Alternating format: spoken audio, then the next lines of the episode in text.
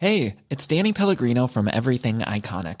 Ready to upgrade your style game without blowing your budget? Check out Quince. They've got all the good stuff, shirts and polos, activewear, and fine leather goods, all at fifty to eighty percent less than other high-end brands. And the best part? They're all about safe, ethical, and responsible manufacturing. Get that luxury vibe without the luxury price tag. Hit up quince.com slash upgrade for free shipping and three sixty-five day returns on your next order. That's quince.com slash upgrade. I'm Sandra, and I'm just the professional your small business was looking for. But you didn't hire me because you didn't use LinkedIn Jobs. LinkedIn has professionals you can't find anywhere else, including those who aren't actively looking for a new job, but might be open to the perfect role, like me. In a given month, over seventy percent of LinkedIn users don't visit other leading job sites. So if you're not looking on LinkedIn, you'll miss out on great candidates like Sandra. Start hiring professionals like a professional. Post your free job on linkedin.com slash people today. What in the world is happening on Wall Street? Economic indicators. Who knows where this is going to end up? To understand the economy, you have to understand human nature. This podcast is powered by Acast. Dear great Sean, can I start to? This Margaret is Padraig. There he is, the greatest Irish speaker. Can I tell you a story about him? We were in the Irish College together. How are you doing? I know podcast time. I'll tell you all that in a sec, but I'm, I'm just trying to explain to J M about John and I's uh, when we were kids. We were in the Irish College together in the Gaeltacht in Ballivorney, or Ballingarry, Ballingarry. Ballingarry. And John wasn't that quick off the mark, Osqueiliga, but he learned a few learned a few things, but none of us were actually, in fairness. We learned a few things off by heart, one of which was uh, Truca Three Park, Windsor, which means thirty-three Windsor Park, which is his address. And the Kigera came in, who's the inspector, and ro- roared at John, "God, is that in Dutch? What's your name?" John responded, "Truca Three Park, Windsor, Ballinamonic." That's fucking bullshit. Our- They're all true.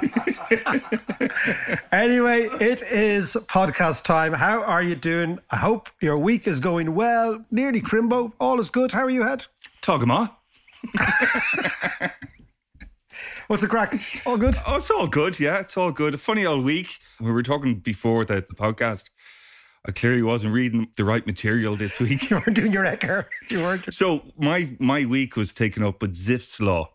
But maybe we won't go into that. We'll move on. We'll Google it. Google it. Zipf's Law is fascinating. But it's... No, I'm not even going to go there because it's actually kind of complicated. But it's fascinating. We will come back to... What about what about the Brexit stuff? It's amazing, isn't it? It's, it's just, you know, after, what, four years now? And they couldn't get it together. Yeah, and it was funny, you know. It strikes me, if you look at the Brexiters, it's like fellas having a midlife crisis. Yeah. That they're going to, like, you know, it's funny. And they said, like, I want to divorce you, right? But I wouldn't mind coming around on Wednesday when you make that really nice curry, uh, yeah. if, if that's okay with you. And I'll come yeah. back on, I'll come on, on Sundays when I'll take the kids out. Yeah. But I'll, I'll put out the bin so the lads next door think I'm still a really nice guy. And you remember the Brazilian chick I picked up in Tesco's? Well, I'll bring her home too and maybe put her in the spare room. But the divorce is still on. I mean, it's bonkers. And, yeah. and, uh, and you remember the, cl- the club we were part of? Remember, you know, that we get the... the cheap booze on a Friday night in the club. Yeah. Keep that as well, right? The two ninety-nine pints in the pub. But we're divorced, okay? oh, I'm gone. I'm out of here. I mean, it's mad stuff. Absolutely. And did you see, I just loved looking at Ursula von der Leyen's face, dealing with Boris. And she's just so disdainful, going, "You're such a gobshite." And he's lying through his teeth. Well, it's the lying thing. The lying yeah. thing is will really damage the U K. It's funny, we're going to talk about France in a while. Yeah. But I remember reading about De Gaulle coming back from a French state visit. Dougal, yeah. Yeah, Dougal. Like, De Gaulle comes back from Brazil and he was asked by the French press, you know, "How was your time in Brazil?" And he, he just said, "Brazil, this is not a serious country." Right? Jesus. Basically saying, you know, because the, the great thing about Brazil yeah. is the, the great anthem of Brazil is "Brazil is the future." But right. all Brazilians yeah, say, yeah. Well, what about the present? What about today, right? And England just, Britain just looks like a country, speaking of the future, that has a great future behind it. Yeah. You know, like the, yeah. that. And when I see the way in which Johnson and those guys around him, and it is mainly blokes, right, have undermined, belittled, besmirched, destroyed what reputation they had. It's, it's, it's, it's extraordinary. And do you know the amazing thing is, now what the Brexiters have achieved, it is far better to be the holder of an Irish passport in England than the holder of a British passport now. You have more freedom if you're the holder of an Irish passport right. in Britain than you're a holder of a British passport. That's what they've achieved. Do you know what my girls have been asking me? Should they, because they were all, apart from Maggie, we were all born in England, should they get a British passport and have dual passport? I'm going, what? Why do you want that? They went, well, you know, we can go to Australia, or we can go, you know, whatever, and we don't, we won't have to stay in the E U line. But I mean, it's funny you mentioned Australia there. You know, they talk about the Australia deal. Yeah. This is the Afghanistan deal they have. Afghanistan is the only country in the world without a trade deal with the E U, and that's where they are now. Right, Jesus. It's bad. That's great. That's really good. But come here, so if Britain, England, they're done. They're all washed up. But what is Europe's take on this? Well, what is the future for Europe let, without Britain? What does that look we'll like? Do a bit of, we'll do Europe in a sec, but let's talk about Ireland, because there is oh, okay. significant issues here. What I was looking this morning was, you know the way you think of border towns being like Newry, yeah, and Derry. The new border town in Ireland is Larne. Right. Because that's where yeah. the Irish border starts now. Yeah, which is yeah, yeah. Ex- Have you ever been to Larne? No. So I'll tell you a story about Larne. Yeah, right? Go on. Which is the home of Sammy Wilson, who oh, has yeah. been going completely mad of late. Yeah, okay. yeah, yeah. Is this a, like Larne is like the Hollyhead of... Larne is the Hollyhead of... Exactly. Yeah. It's exactly yeah. what it's like of Antrim. Yeah. But it's a very, very, very strange town. And a friend of mine, her, that's the same, her mother was getting her car fixed in Belfast. in East Belfast. Mm. And uh, she had this old Merc, and there was a very, very serious rattle. She said, God. And she went on for weeks and weeks, and she said, okay, I'm going to get it fixed. So she goes to a she goes to a garage. Next day, she comes back, and the garage, she goes to fix it. And he says, oh, aye, aye. She goes, are you happy? He goes, aye, it's great now. Car's fixed now. Mm. And she goes, can I get into it? She goes, aye. And she goes, what does it sound like? And he goes, it's as quiet as a Larne Teig.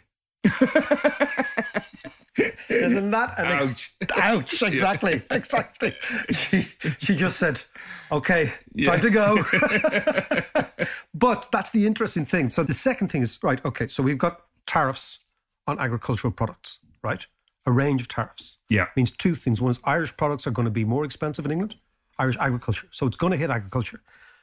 English products, agricultural products, are going to be more expensive here. Now, we do a hell of a lot of trade with the U K yeah. on agriculture. That's the first thing. That's a big, big, serious negative implication for us.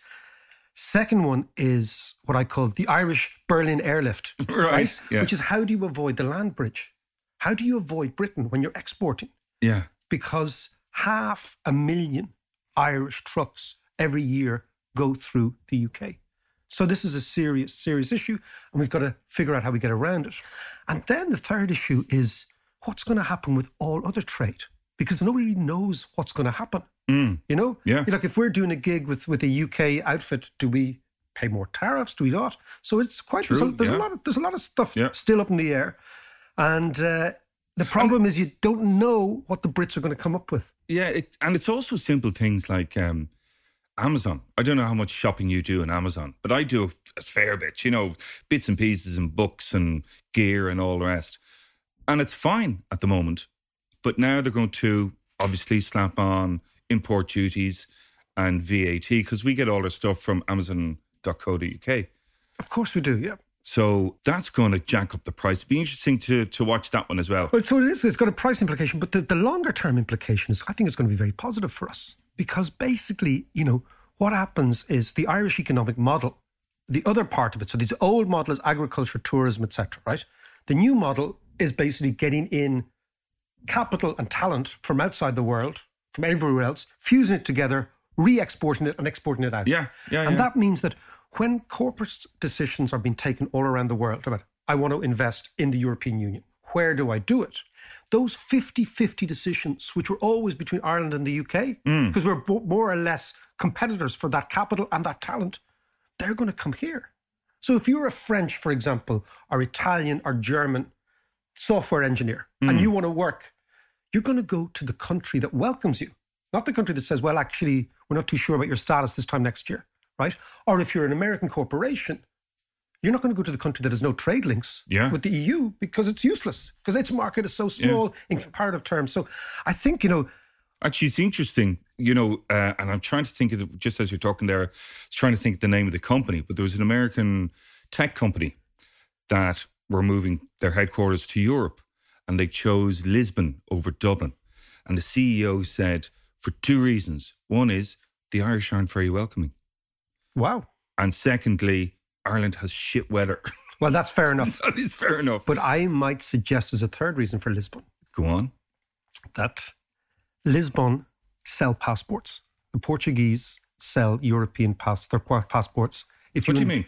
If you invest an X amount of property, real estate, right, in Portugal, you get a Portuguese passport. Really? Yeah, they've been doing that for a long, long time under both the right-wing and left-wing governments. Right. Yeah, and that okay. has made a massive difference to Portugal. So, how, so how does that work? So if you if you are a an Asian businessman, yeah. for example, right, and you want to get a an insurance policy, which is your not Chinese passport. Yeah, yeah, right. Yeah. Okay, it's very hard to get one, yeah, right? Yeah.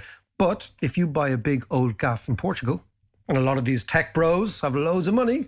That's what they do. The Portuguese give you a passport. Jesus. Yeah. Wow. Yeah. And that's, and then you become a European citizen. Yeah, yeah, yeah. yeah. So, but, but the, the weather is a lot better. And the city is beautiful. Yes, this one is it a is, really, absolutely. really beautiful city. And food, probably right up there too. I think we should do a food podcast. John's recipes. John, John deep down is your man, Yoram Ottolenghi. Yeah, that's me, yeah, yeah. Exactly. Everything with beans. Everything with beans. Anyway, so, but I think Brexit, short term, a lot of pain, chaos, distraction for us.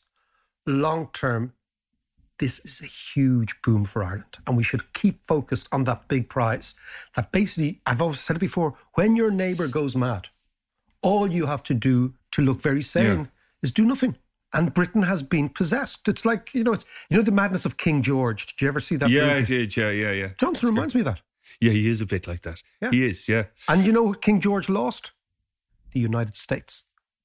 King oh, George, was that him? Of course yeah. it was. Yeah, and yeah. when I look at Johnson, yeah, right? Yeah, yeah, yeah. They started saying they want free trade with the world. They've ended up, think about this, not even having free trade in the U K yeah. because the Northern Ireland is not part of the free trade zone in the U K, right? They said they wanted a trade deal with everybody and it was going to be so easy to get. They now have the same trade status, status as Afghanistan. Yeah. It's bonkers. And they do half their trade with the E U. Yeah. So and they're and they're calling out, well, look, we're just going to have this Australian deal. But apparently there is no Australia. There is no Australia. Australia has no trade deal with yeah. the E U. Yeah, there's no W T O. Over, there's, there's no overarching. So it's been a funny week. I mean, it's hard to imagine an act of self-harm so extraordinary yeah. as what Brexit has turned out. If it was a human, there'd be an intervention. There'd be loads of interventions. So you've always been saying that, you know, this is good for Ireland and, and all the rest. But there is a sting in the tail for this, though, isn't there? There is a sting in the tail. And I think that we've got to park. In Ireland, there's a bit of been, there's been a lot of kind of Brexit triumphalism. Yeah, yeah, yeah. Because, because we, which we need to be careful about. We need to be careful about because we've got to really understand now how different countries have different priorities in the European Union. So when the Brits were there, right? The Brits did a huge amount of heavy lifting for us, mm. us and the Scandinavians. So they were lighter on regulation, lighter on taxes, didn't really want federalism. They acted as a major bulwark against the ambitions of France. So if you look yeah. at the history of the European yeah. Union, even though the European Union started in Italy in nineteen fifty-seven, for the first thirty years, the three big countries were Italy, France and Germany. Germany, yeah. Then the Brits join with us in seventy-three. Britain becomes a big player. The Italian economy goes into not so much reverse, but starts weakening in the nineteen seventies, nineteen eighties. The Italian are still hugely significant, but not quite significant. So yeah. there's always a perception of the big three. Then you have German unification. So German unification happens nineteen eighty-nine. In France, there was always this idea. So if you just look at the history of the E U, right? Mm. France and Germany, the two big players, right? Then the Italians kind of fall away. So it's France and Germany together. And then there's a massive change in France in nineteen eighty-two. In nineteen eighty-two, there was a policy. Mitterrand came in. Remember François Mitterrand? Yeah, socialist. Yeah. And he came in and he says, we're going to create a socialist country in France. Okay, we're going to do all this. We're going to borrow money. We're going to change this, going to change that. What happened was the French franc, the currency collapsed. Everyone speculated against it. And then the French realized, okay, if we want to go down the socialist route, which is prizing us away from Germany, yeah. we're going to suffer, our currency is going to fall. So the French hunkered down in the Elysee and they came up with this policy called the Franc Fort, the strong Franc. So they would follow Germany. So basically the French, they prostrated themselves and said, okay, the reality is Germany runs the E U. Right. However... So it must have been hard to do. Actually, really, really hard for them. And, and, and our major weakness is our currency. And that reminds the world every day that France is weak. Yeah. So they said, why don't we come up with another idea, which is a single currency? Yeah. So the way in which federalists thought in, in the E U all through the seventies, there was two schools of thought. One was called the traditional trade route of integration, so that we'd end up trading, trading, trading, trading, mm. and from the bottom up, we would integrate the economies. Yeah. The other one was this top-down, it's called the monetarist view, that we'd actually create a single currency. And by single creating the single currency, we'd actually force countries together. Right. Because the objective has always been closer integration. Yeah. So the French in the in the eighties said, oh, okay, well, we've come up with this idea called the monetary union. But a bit like Brexit, everyone thought this was a daft idea because Germany would never accept it. Yeah. Because why would Germany give up the Deutsche Mark? Because yeah. that was the symbol of their power and it was the symbol of West Germany. So it wasn't old Germany, it was West Germany, democratic, federal, yada, yada, right? Okay. So the French are sitting there thinking, we have this this little idea in the back burner called monetary union. But you know what? It's really, you remember Jacques Delors? I do. You remember Up Yours, Delors? Yeah, which was yeah. The, the, the, yeah, yeah, that's right. right. Yeah, so yeah. It was Jacques Delors' idea, okay? But everyone thought, ah, well, you know, it's it's kind of, it's really romantic French integrationist idea. Then they get the chance, German unification happens. Out of the blue, Berlin Wall falls down. Yeah. Mitterrand and Thatcher sit beside each other and they're worried about what this new enlarged Germany does, begins to look like. And the big fear was that Germany would go off to the east, that they would go, right, they would okay. revert back to the German idea that actually Bismarck called the Drag nach Osten, the yeah. drive to the east, which was actually what Hitler did as well. Right. He always had this idea that we're going to be the boss race over amongst the Slavs. So the French thought, okay, if the Germans unify, they're going to go to the east. What could we do to drag them back to the west? And the French said, hmm, here's the price. So they said, Helmut, in you come, Helmut yeah, Kohl. Yeah. You can reunify with East Germany. We will give you your blessing. Because again, think that the French after the Second World War were a big power. Yeah. We will give you the blessing. However, it comes at a cost. We want your currency. And that's the story of the euro. And the Germans swapped right. the Deutsche Mark for East Germany. So they swapped. Did they take a lot of convincing at the time? Oh, yeah. But just think, they, they swapped economics for culture. Yeah. You know, we were always talking culture and economics. What, what trumps? The Germans in nineteen ninety said, okay, we will give you our currency. You allow us to reunify. And the French got the Russians, Soviets. And of course, again, the Soviets at the time were traumatized because they were breaking up. Yeah, yeah, yeah. Thatcher and George Bush Senior, remember the old Bush, mm, right? Yeah. Into a room and said, okay, this is what it's going to do. We will anchor the Germans in Europe with the currency, which solves two problems for us. One is we get the Germans on our side, yeah, but also we get rid of our own shitty currency. Yeah, so yeah, nobody yeah. can see how weak France is. Yeah. So it was really clever, right? And then, of course, in Germany, there was a massive... And that, this war is still going on in Germany. In the Bundesbank, which is the central bank of Germany, there was a guy called Karl Otto Pohl, who was the chairman, okay? okay? He was profoundly against giving up the Deutsche Mark. And there's a huge subculture in Germany called ortho-economics. And right, this is, based on your man's thinking. Yes, and it's all about hard currencies and Deutsche Marks and yada, yada, yada, and low inflation. But Helmut Kohl, who was the boss, and this is, again, what economists and central bankers don't understand, is at the end of the day, the politician runs the place, right? Yeah. Central bankers can talk about this, that, but at the end of the day, the person who has the mandate from the people is the yeah, boss. Sure, right? sure, sure, sure. Yeah. So Helmut Kohl and a guy called Genscher, who was his foreign minister, who was already, who was born in Sudetenland, which is the part of Czechoslovakia that was German. Right. They were, two million of them were kicked out in nineteen forty-six, right? So he was a refugee, Genscher. And in his head, he had always this refugee idea that we would go back, that Germany's place is not really in Western Europe. It's kind of this German idea of Mitteleuropa. It's Middle Europe. That's our place. Right, okay. So there was all these machinations going on. The Bundesbank got rolled over, got steamrolled over.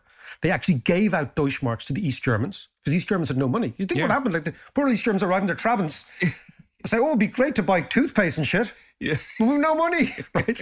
So Helmut Kohl said, okay, print as much of this currency as, as, as you need. Give it to the East Germans. So it was a big helicopter drop, as yeah. we talk about it. Same yeah. idea. The old central bankers are, oh, we can't do that. Kohl said, yes, we can. And the rest is history. They did it. Germany unified. Then the French published a report called One Market, One Money through the European Commission, which basically said, if we want a single market, and this comes back to Brexit, yeah, what we need to have is this one money. So that was the process whereby the euro started. So amazingly, it was just a bizarre idea in somebody's head in the eighties. But timing was everything then. Timing was everything. German unification happens. Boom. They take their chance. Now, the lesson for us is think about the way the French operate there. Can I just ask you before you before yeah. you go there? So is, is ordo economics still a thing? It not only is a thing in the summer, John, this summer just gone. Yeah. The German Constitutional Court, you might remember right. this, yes, okay. issued a piece of an opinion yeah. which said that the European Central Bank helicopter money drop, buying all the stuff that I think is the right thing to do that we've talked about a lot, yeah, yeah. was unconstitutional, right? So the ordo economics idea is still very much there in yeah. Germany. However, the E C B said, lads, it could be unconstitutional to you, but you're only one member. Yeah. You're you're no longer the powerful member. So what has happened is France, and again, who's on the top of the E C B now? Christine Lagarde, a French person. Yeah. Right? France has engineered an amazing takeover of the large institutions of the European Union. So we should never underestimate them. And we should listen very clearly and very, very attentively, because if you think of how they've done it, France has increased its muscle at a time when its economic power has been in decline. Mm. That's quite an achievement. Yeah. You know, because yeah. usually they go hand in hand. And, and you reckon this down to Macron? Let's look at Macron now, right? So the big beasts are all gone. Thatcher, Kohl, Mitterrand. Old school. Old school. Even Gorbachev. Gorbachev's the only one still alive. Oh, yeah. He's the only one yeah. still alive. Now, look at the new generation. The Brits have gone, so they're out of the picture. Amazingly out of the picture when they had so much influence. Yeah. Now they've no influence, they're gone, right? So then you have Angela Merkel. She's going in August. She's retiring. Yeah. Even though everybody in Germany wants her to stick around, she said, look, I'm too old. She's the big mama, but she's, she's old now and she's sick, isn't she? She's, I think she's got some health issues. Yeah. There is some speculation that she has some health issues. Also, she's been around a long, long time. Yeah. So who who's left? Macron. Yeah. Is the major power. There's nobody powerful enough to take over from Merkel. Well, Merkel's party's in disarray. Merkel's party's the Christian Democrat. Yeah, she's the only one who's actually keeping it together and, at the moment. Yeah, and the, their anointed leader, who Merkel anointed, has resigned. Oh, yes. Yeah, okay. yeah, and that was quite recently. So the yeah. Social Democrats are in a total state of flux in Germany as well. So the ballast in Germany is changing. So in terms of Europe, yeah. it'll take time for Germany to sort itself out. Yeah. In the meantime, Macron could well be a second-term president.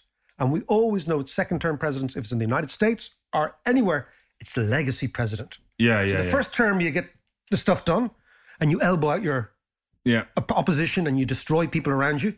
Second is, right. now look at me, look yeah. at me. I'm the beginning, you know, I, I'm the dog's bollocks. Yeah. So he gets his stuff done. And I think what we should do now is let's go to France, because okay. the sting in the tail is if the French federalists decide to go for closer and closer and closer economic union, with France on top, with the Brits out of the equation now, who can't stop it, implication for Ireland and tax and the way in which Europe works is really profound. But first, I think, let's go to Paris, little Gallic flavour on the basis that you're, okay. you're Ottolenghi, Portuguese fruit, okay?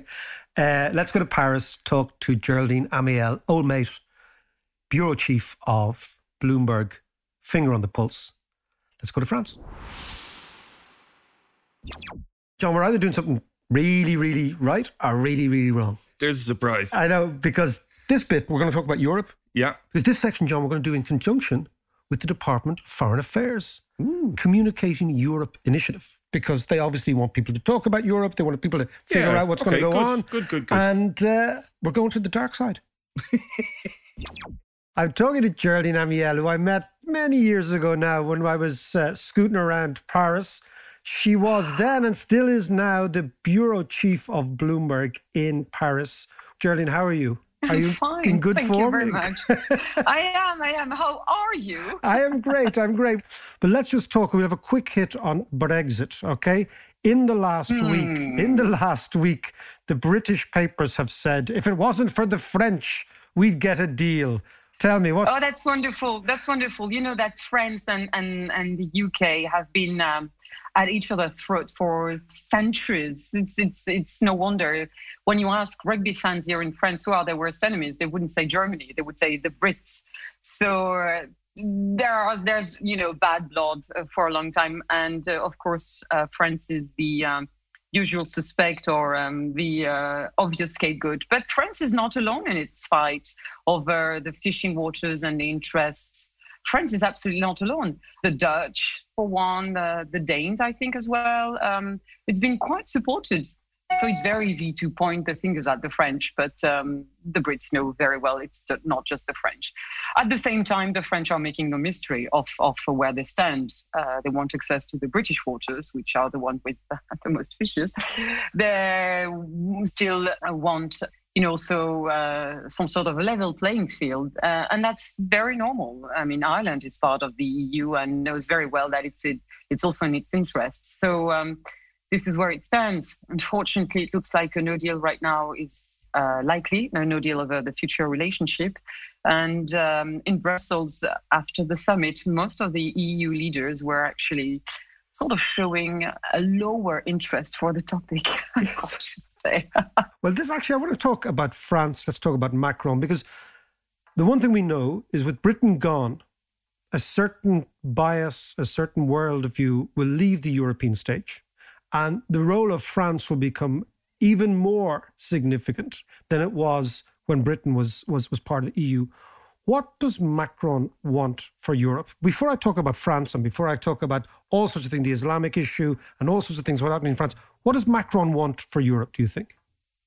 Well, this is very interesting. Macron always wanted more sovereignty. And he said it from the start. Remember when... Um, He, uh, he ran for president in two thousand seventeen. He had a European platform, contrary to many other candidates, contrary to previous presidential campaigns where it was easy to do some E U bashing. That was actually gaining new voters, or so they thought. So Macron wants more sovereignty. He wants more power. He made no mystery that he wanted Europe to have a defense way and sort of like pushing a little bit Germany over this. Until now, the E U was sort of like expecting the U S to come to its rescue or to uh, save the day or to fight the battles that Europe would want to fight or wanted to fight but was not uh, fighting for the lack of means and also for the lack of unity over this. France and the U K were also leading the way, and now France is fighting itself on its own, basically. So Germany has a little bit come back on this, even though you, you can obviously see that they have an issue being a leader within Europe for historical reasons, I suspect. But Macron wants Europe to have a bigger role, to have a, its own weight, to be a might of its own that China and the U S would consider as equal, which is not the case for now. So that means more unity. That means the rule of law as well, as uh, was demonstrated today during the uh, E U summit. That that's the ambitions are. Macron is more in the in the old French mode of somebody who sees the European Union as the major vehicle for strengthening Europe, in a, a, a weight against the United States now, a weight against China, being more centralized. Is that is, is that his sort of play? Because what I want to do is I want to talk about how the French feel about this. But I just, first of all, talk to me about Macron. So, well, you know what? I, I, I think I would disagree with you. If I stick to the facts and to the comments that were made, I think Macron is more European than his predecessors. The predecessors wanted Europe to serve as, um, as some sort of a stepboard for, for France, not for oh, right, Europe. Okay, so... Remember that? Yes, that's true, actually. Remember that's that? True. Yeah, yeah, no, remember De Gaulle? I mean, it was interesting, and then... De Gaulle was speaking about Europe as this thing, you know, that stuff, le machin in French, which is very colloquial. Macron rather poses as more European than his predecessors. It's not about France, supposedly, from what we can see, and more about Europe this time. Still, some of France's partners might have difficulties to believe that, simply because indeed, uh, Macron's predecessors were all about France first and Europe yes. serving as a springboard for France. So so Macron's turning this around, but let, let's let's talk about Macron, because I when when he first got into power, I read these things about Macron. The French press were calling a Jupiterian, was it, a president? What is that? Absolutely. Well, Jupiter is the yeah, but, the, uh, but again, translated for me in, in, in you know in non no, that was, in non-cosmic yeah, terms. Yeah, yeah, yeah, yeah. So that's what the French media called him. But that's actually he, he actually uh, coined that expression, saying um, actually it, he wanted to contrast with his predecessor François Hollande, wanted to be a normal president. But what is a normal president in a presidential regime, in a presidential democracy, as in France? Taking the bus doesn't make any sense. And the French actually do expect their leaders to behave with dignity, distance, and somehow prestige. It's very important. And so Macron wanted, I think, to reinforce this, saying, contrary to my predecessor, who had like polls as low as like three percent of approval polls, that's terrible, but was behaving like too normally, too too commonly. He also was very common. I remember he went to, he was having this affair on the back of a Vespa, of all things. You remember? He used yeah, to go to, he used to go to his lover. Yeah, he used to go yeah. to his lover on the back yeah, of a Vespa. Yeah, yeah, that's yeah, far yeah, too normal. People, that's yeah, far too I suburban. Know. Absolutely, yeah, yeah, probably, probably. Who am I to say what is common and not common? But in any case, when uh, Macron used the Jupiter expression, I think this, that was about it. That was about, you know, making sure that there's a distance. And now, of course, it's been like sort of distorted in the sense that, yeah, Jupiter is the god of gods, right? So it's distorted like he's, he's who does, does he think he is? Like he's, he's the president, fair enough, but he, he can't lecture us. He can't be like above us. He's also just one citizen. So I suspect the French are of two minds with this Jupiterian stance. Uh, they want more dignity. They want dignity. They want prestige. They want they want distance. Uh, they don't want someone who's too close to the people. And you do recall that um, Macron did travel around the French overseas territories. And in one of these trips, he was like seen with people were bare-chested, and it, it didn't go well in the media with the, or in the public opinion, actually, because he was like sort of like, he's like fretting with, you know, commoners should be doing is, that. This is really interesting because, you know, our, our friend uh, Putin loves to bare his chest and be a man of the people and, you know, can open an old bear in Siberia. But this is very interesting that you're saying that the French still want the prestige and the and a little bit of a mystery. And yeah, yeah, yeah. Mystery I don't know about, but definitely they want dignity, prestige, they want distance, but not too much of it, of course. So um, they want it all. Tell me, Geraldine, about Islam and France. It's hard for us to get a feel for what's actually happening in France. But I, I watched Macron, and I watched his very, very forthright, very definitive, very unambiguous stance on Islam, on the wearing of any sort of outward symbol of religion, of mixing religion with the constitution. I, I, please explain that to us, the extent to which this is kind of fundamental to French view of the world. Okay, this is about French secularism. This is about the way you can live your religion in France. Since nineteen oh five, um, there's a law that says, that stipulates actually that you can live whatever your religion is, you can live it freely, but privately. At home, wherever, privately. You just can't have public demonstrations um, like that. You can't. And if it disrupts public peace, then it becomes an issue. In nineteen oh five, it was definitely aimed at preventing the very mighty Catholic Church back then from influencing the public debate. For instance, when abortion was made lawful back in nineteen seventy-three, indeed the church like sort of like tried to influence the votes, but could not really, because that law was sort of preventing that uh, public opinion from being uh, too out loud. Now, because Islam has a way of expressing itself, for instance, women wearing a veil is part of it. Uh, but not only, it's also about some Rajput wearing a turban, for instance, or a Sikh. Yeah, wearing a um, turban. Yeah, yeah. Wearing a turban, you know, it's just that. And the public arena has to remain free of religious signs if they are deemed as, you know, uh, imposing themselves upon other people. Yeah, yeah, no, absolutely. So that's a principle. So um, the Catholics are not so much out in the open right now, and, and rather um, the people who wear a veil or want to pray outside and everything are, feel targeted. And uh, there were not so many Muslims in France until after the Second World War, where they were invited, notably from North Africa, they were invited to come and work in France. So right now you don't have any Muslim political party as such, because they have difficulties congregating themselves. Uh, there's indeed a party that was created in two thousand twelve, but it's it's failing to corral people, simply because the system seems to be working according to a lot of Muslims um, we at Bloomberg recently talked to. They rather express themselves via the traditional parties, for instance. Uh, and normally, they most of them tend to go to the left parties, actually.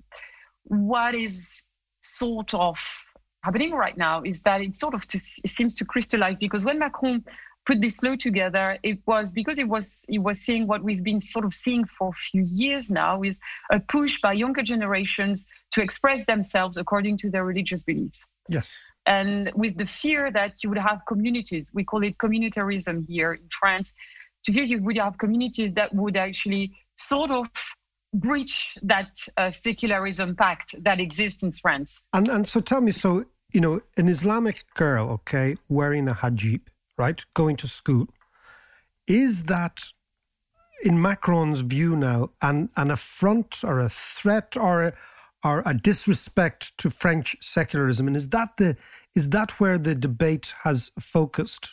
And is that what's right. actually live? It's it's not Macron's as such. It's the French Republic laws that is being uh, breached if the veil is is worn as a demonstration, as a way to impose one's religion upon another. That's the law. So tell me, Geraldine, are we talking about a deep culture war now in France? Because last time I was over in France was actually during the, the presidential election, the Macron versus Le Pen. And there was a there was a definite sense of a culture war, and Le Pen was very much riding high until she stopped. But now we're talking about, is it a deep culture war? Because basically this is the culture war that lots and lots of people on the right have been warning about for a long, long time, the clash of civilizations, the, the idea that Europe is old and Christian Europe is old and fragile, and there's this new Islamic world emerging, and the suburbs are being lost by the French state to people who are basically, as you said, who aren't respecting the French. And the same thing might happen in Germany, the same thing might happen in Holland, same thing might happen in maybe Italy, some parts of Spain. Do you see it in that way? Very, very good point. Some on the extremes of, of the political spectrum would want the others to believe that, that there's a cultural war. Truth is, there are six million Muslims in France for some time, and they're actually now slowly but surely get integrated. They might not like being pointed out because some people are killing on behalf of Islam, wrongly killing on behalf of, of Islam. But if you look at that over the past three generations, they are integrating, they are integrated. The reason why it's slower might not be because of the religious difference. After all, France is a Mediterranean country, and some are coming from Mediterranean countries, and there's, there's, a, there's a common culture here. But it might have to do actually rather with the uh, many economical crises that the country has been through. That is a slowing. How do you integrate? You integrate via work, for instance. You integrate if you go to a plant, you start working on the line, and you're part of a team, and you have to like sort of abide. Yeah, sure, and you, and you get to know each other. You get to know each other, you get to talk and everything. And this is why, you know, some generations, previous generations are better integrated than the new ones, than new ones because of the uberization of the economy. I find it more difficult when you are uh, your own uh, manager, when you drive, for instance, a car, well, you're on your own. It's just, you, it's that. You just don't confront your beliefs with others' beliefs, just don't see others' culture. I'm not sure we can talk about a cultural war. I'm not sure we can talk about a clash of civilization. It would really certainly be very helpful for some if a majority of French people were to believe that. This is why it's important. A lot of people also want to be protected from these stereotypes. They want to be protected from blind violence uh, and crime. Sure. And and this is what this law is also about. It's about also addressing that. In France, the next presidential election will be not only about the economy, but also about security. we had so so many people died because of terror attacks. Suspect Macron wants to really make sure that everything is done, possibly done, to prevent this from happening. Not that he might succeed, that I don't know. Uh, no one knows right now. But he's definitely trying to address that concern. That that law is also about addressing the French voters' concern on that matter. Well, Geraldine, what we will next time we'll see, we'll see you in Sandy Cove. I hope so. You know what? I'll bring a bottle of champagne. Perfect. Geraldine. Proper one. A beautiful way to, to end. Thank you so much. That was great stuff. Take good care of yourself over there, okay. Right? Interesting stuff, though, from Geraldine. Brilliant stuff. Oh, yeah. And do you remember two years ago, we did work on it. Remember, I went to Le Pen's final yes, rally. Yes, you Final did. rally yeah. in Marseille before the presidential election, before the second round, the really important Yeah, one, right? We did a big audiolized report yeah, on Yeah, yeah, yeah. Do we have any of that? Yeah, I have it Grab somewhere. it, grab it there. And what was amazing was being in the Hippodrome in Marseille, walking through. So Marseille is an amazing city, right? It's unbelievably African. It feels like you're in North Africa. Right, market. okay. So the marketplace is all Algerian, Moroccan, the whole thing. And it feels really different, right? Mm. But the Hippodrome is a basketball court. Right. Big, big inside one. And walking to the final Le Pen rally, it's quite interesting. So you leave around the train station, the market, which is all African, all yeah. North African and Central African. And you start walking. And as you walk, you realise everyone's white. This yeah. was all Le Pen supporters. Yeah, yeah, right? yeah. So, so then you realise, who are these people? Who are the National Front in Marseille? Yeah. And you realise they're all pied-noir. These are the French people who lived in Algeria and Morocco, but mainly Algeria. The colonizers. Okay? The colonizers, right? Yeah. And they lived there. They created an entire French infrastructure there, an extraordinary thing. Mm. But in nineteen fifty-six, the French lost the Algerian War, and a million French people, the Pieds Noirs, and they're called Blackfeet. And the reason they're called Blackfeet is when they went over to conquer. Now, think about how how unbelievably hot Algeria yeah, is, right? Yeah. They go over, and the soldiers were wearing black boots, and they were sweating in the black boots. So when they took their shoes off after doing a bit of colonizing, their feet were black. And they were called stank, because yeah. the polish had run into their skin because of the sweat. Yeah. And they were called Pieds Noirs. This is Beaugest and all the rest. This is Beaugest. This is, I tell you who it is. I tell you, it's Albert Camus. Who's he? Albert Camus is a very famous French writer, also a very good goalkeeper. Right. Okay? Albert Camus, right, the French intellectual. Yeah. One of the great French intellectuals. Bloke who wrote L'étranger, The Stranger. Right. Also in a book called Killing an Arab. Oh, Jesus, really? But it was actually about a very strange event. I read it years ago. And do you know who actually took it up? The Cure took up Killing an Arab as their first single. Ah, that's where it came from. That's where it came from. It was the title of an Albert Camus book. And this was about a, a murder that happened in Algeria, in Algiers, where an Arab was killed, murdered by a pied noir. And it's a bit like, have you ever read John Banville's Book of Evidence? No, no. That, well, that was about Malcolm MacArthur. Do you remember Malcolm MacArthur? I know the name. Who, a man who murdered a woman in Phoenix Park and was caught hiding in the Attorney General's house. That's crazy, crazy, crazy story. story. Yeah. This happened in Ireland. It's all yeah. true, man, right? It's all true. It's bonkers. Right? And he's actually been released and he lives up in Glenageary. Does he? Yeah. Right. right. So there, there you go, right? But Camus was number one French, basically Sartre, Simone de Beauvoir and Camus were the basically the French existentialists, right? Yeah, yeah. Of the nineteen fifties. But Camus was kicked out of Algeria. So he was one of these pieds noirs. And when I was looking at the French in Marine Le Pen's final rally, I just couldn't stop thinking about Camus and these people and what happened to them. And they do feel that they were kicked out of a part of France, right? They really feel that deeply. And it's their kids are the backbone of the Marseille Le Pen movement. Really? And they had one expression, John, which is I thought was really interesting. It was "on est chez nous," which is basically means we are in our house. Right. Yeah. And yeah. we are in our house is a very, very loaded thing to say because it's basically saying to everybody else, you're kind of a guest. Yeah. This is our gaff. Yeah. Right. Yeah. Yeah. And you obey it's saying to our free rules. Gaff. It's not a free gaff, unfortunately. You obey our rules. So it was. I've got some audio from that.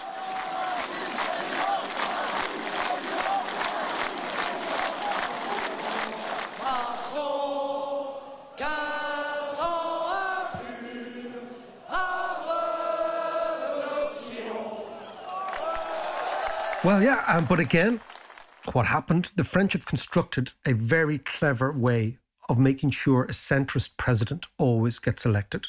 Because what basically happens is the election in France for president goes in various different rounds. Mm. So at the beginning, there's loads of fellas in there, and women and all sorts of communists and Marxists and fascists and every all sorts of thing, right? It's basically a bit like P R. So you vote for who you want in the first round, yeah. knowing full well that they won't get through. Yeah.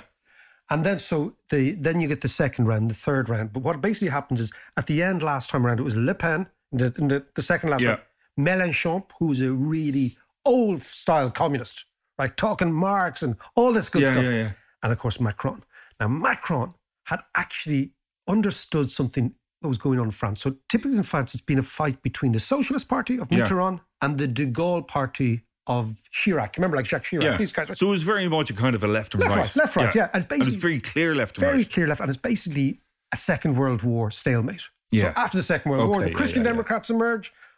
The kind of the French de Gaullists, nationalists, Catholic, yada, yada, and the socialists. And they they were basically knocking it round for years between the pair of them. Yeah. Macron was in the socialist cabinet of François Hollande, the guy who had an affair in the back of the Vespa. Remember the Vespa, him? Yeah. I love that. He was hiding in the back of the Vespa. And he wasn't He wasn't a, a kind of a particularly young, good-looking guy no. like, like Macron is. No, no, no. But yeah, but listen, in France. Okay, hey. hey. But... Uh, But Macron twigged, and then he stabs Hollande in the back. And he says, you know what? I've figured out this big idea that the middle class need a new story. It can't be just left. It can't be just right. He creates his own party called En Marche, right. which means let's go for a walk. That's what it really means. Right. It means we're going, right? Right. J M, is that what it means? On a Vespa. We're walking. We're walking, yeah. We're walking. Okay, so it means we're walking. On a Vespa. No, no, not on a Vespa. That's where you have your affairs, yeah. right? But like, it's like Forza Italia. You know, Berlusconi's yeah. Forza Italia. Yeah, right? yeah, yeah. It was, was, was, going, was basically Han Italy, Han the Italians, right? That's right. So En Marche, he creates a party, and he creates it in a few months, which is amazing. And he is an extraordinary campaigner. So they had no infrastructure. They had no infrastructure, and they beat the left, the right. Yeah. And there's two right-wing parties, moderate right and more Gaullist right. Yeah, yeah. They beat the communists. They beat everyone. They beat the extreme right. So this is an extraordinary performance.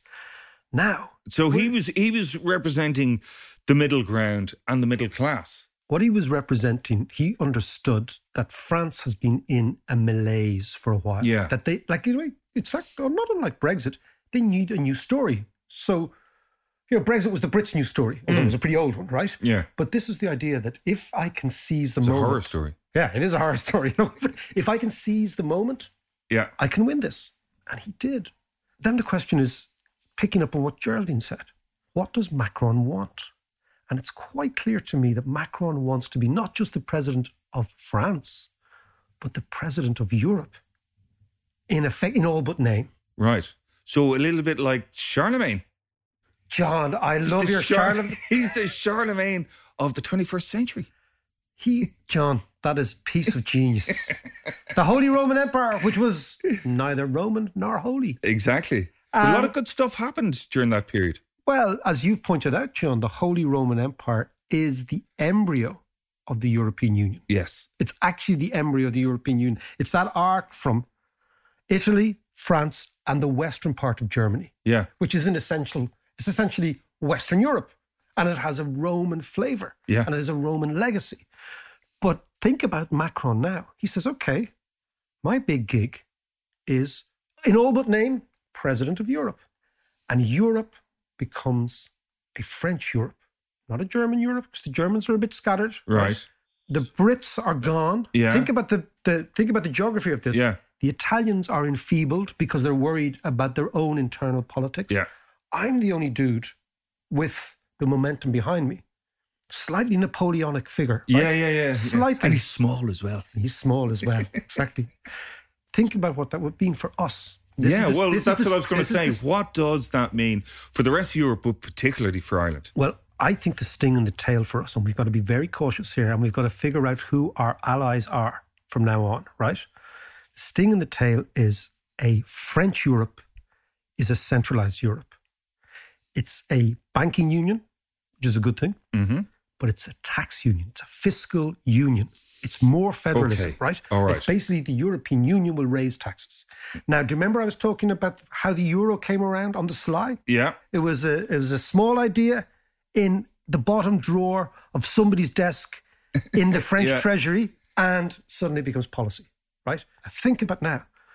Brits have gone, consider Britain like German unification. Your big, big problem has disappeared itself if you're Macron. Yeah. Okay, they've walked off the pitch. The Germans are in a post-Merkel world. Who are they? They're trying to figure themselves out, right? Yeah. The Italians are in a problem. So Macron says, I want federalism. And what I want is I want to go quickly to there. Now, how do you get to a fiscal union? Common taxation. Yeah. You get there by first ironing out all the creases in taxation. And the big crease is the Irish yeah. tax on multinationals. And the French absolutely hate it. It's the French are always at the O E C D saying... because They've been the, saying it for years, yeah. Right? Now, they have a moral case to say so. We have a right to veto. But Ireland doesn't like to veto. Ireland has never vetoed anything. And the reason well, we don't like to veto is Irish people want to be liked. Well, it might be time to veto. So then the question is, and it's true, it could be time to veto. Yeah. Ireland has always... That's why I was talking about Irish. Irish people prefer to be liked than feared. Yeah, it's, yeah. It's, it's, I always try to explain this to foreigners. If you want to understand us, we want to be the person... Just last. like us. Yeah, we're great crack. But we don't want to be feared, right? We yeah. want to be liked. And that's the way Ireland negotiates. The way Irish people negotiate in, in every area. Yeah, yeah. Now, that means who's our ally? Netherlands? The Dutch? Because the Dutch are low tax. Yeah. And the Scandies have always been a little bit arm's length in the E U. So think about the Scandies. The Danes in the E U, not in the euro. Yeah. The Swedes in the E U, not in the euro. So they've taken a very, very arm's length view. So in the future, I think Ireland will have to figure out alliances with Netherlands, Denmark and Sweden. Okay. And that's going to be the new arc. That's Almost, interesting, yeah. Right? Because France is going to be driving right through the centre. Right? Yeah. Taking Spain and Italy with it. In the other side of Europe, you have the proto-slightly right-wing fascistic Hungarians and yeah. Poles at the moment yeah. who are waltzing up what seems to me like a very dangerous cul-de-sac. And... Then it's Northern Europe. It's Northern Europe. And you know the funniest thing about the, the E U? It might miss Brexit. Because Brexit was the only thing that kept us all together.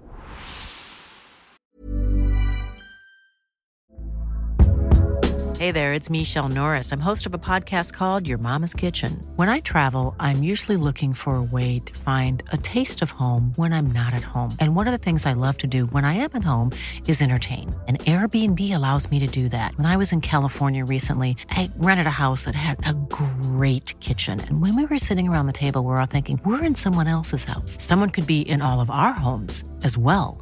If you have a home, but you're not always at home, you have an Airbnb. Your home might be worth more than you think. Find out how much at airbnb.com slash host. Hey, I'm Ryan Reynolds. At Mint Mobile, we like to do the opposite of what Big Wireless does. They charge you a lot. We charge you a little. So naturally, when they announced they'd be raising their prices due to inflation, we decided to deflate our prices due to not hating you. That's right. We're cutting the price of Mint Unlimited from thirty dollars a month to just fifteen dollars a month. Give it a try at mintmobile.com slash switch. forty-five dollars up front for three months plus taxes and fees. Promo rate for new customers for limited time. Unlimited more than forty gigabytes per month slows. Full terms at mint mobile dot com. One size fits all seems like a good idea for clothes until you try them on. Same goes for healthcare. That's why United Healthcare offers flexible, budget-friendly coverage for medical, vision, dental, and more. Learn more at u h one dot com.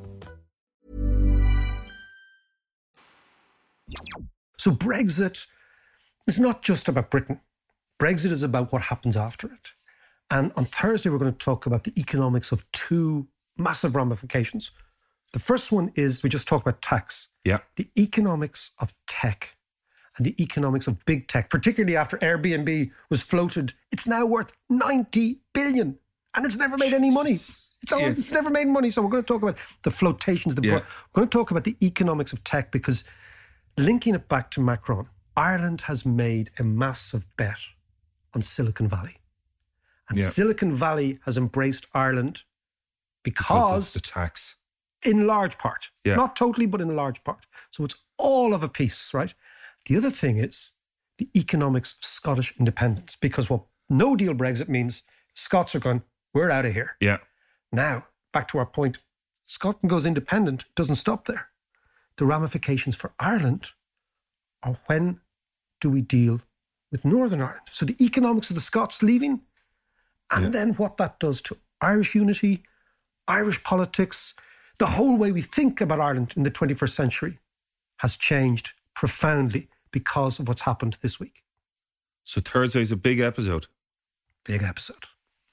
I know you're sitting there worried about what you're going to give that person you love for Christmas. Give them the gift of knowledge with the Dave McWilliams podcast. We're going to give you, for December only, a full year's membership with a twenty percent discount. So, for that person you love, who loves economics, loves learning, loves the crack, loves all this carry-on, Dave McWilliams Podcast, Christmas special present, patreon.com forward slash Dave McWilliams.